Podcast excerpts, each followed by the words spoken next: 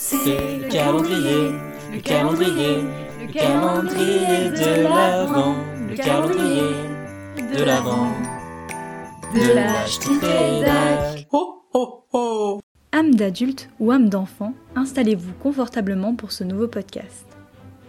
Il y a bien longtemps, existait un monde où tous et toutes s'émerveillaient devant cette pièce de métal à quatre roues. Grande ou petite, élégante ou sportive, rapide ou lente, en bois ou en métal, tous les yeux s'émerveillaient à son passage.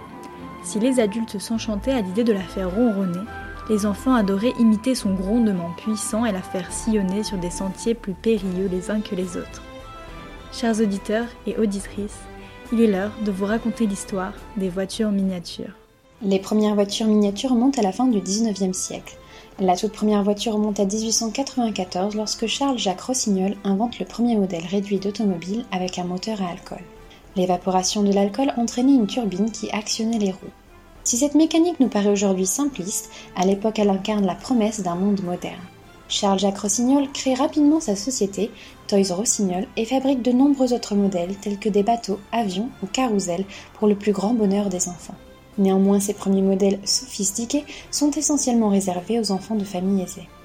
Les premières petites voitures ne ressemblaient pas à leurs grandes sœurs, les automobiles. Les premiers modèles miniatures étaient faits de tôle avec des châssis en bois. On voit d'abord circuler des voitures à cheval et des carrioles, puis des voitures en bois. Mais rapidement, les techniques évoluent et bientôt, on voit apparaître des voitures métalliques, appréciées pour leur résistance et leur souplesse qui facilitent leur manipulation. Sur le marché, on se dispute les petites voitures signées Meccano et Corgi, les premiers fabricants de ces modèles réduits. Ces modèles qui remontent aux années 1930 sont relativement simplistes d'un point de vue esthétique. Mais après la Seconde Guerre mondiale, les prototypes miniatures prennent rapidement l'apparence de leurs grandes sœurs, devenant de plus en plus détaillés et variés. Les enfants s'émerveillent ainsi devant des intérieurs de plus en plus sophistiqués.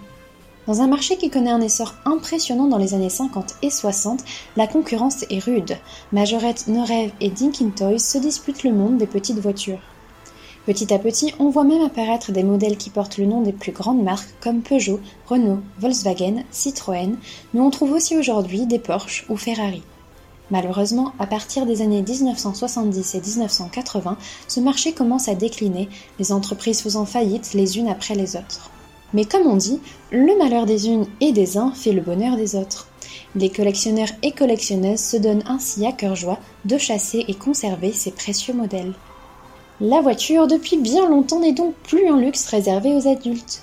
Aujourd'hui encore, les petites voitures font le plus grand bonheur des enfants, mais aussi des parents. Amateurs ou amatrices de voitures miniatures, notre histoire se termine ici. Mais bien d'autres aventures vous attendent avec nos prochains podcasts.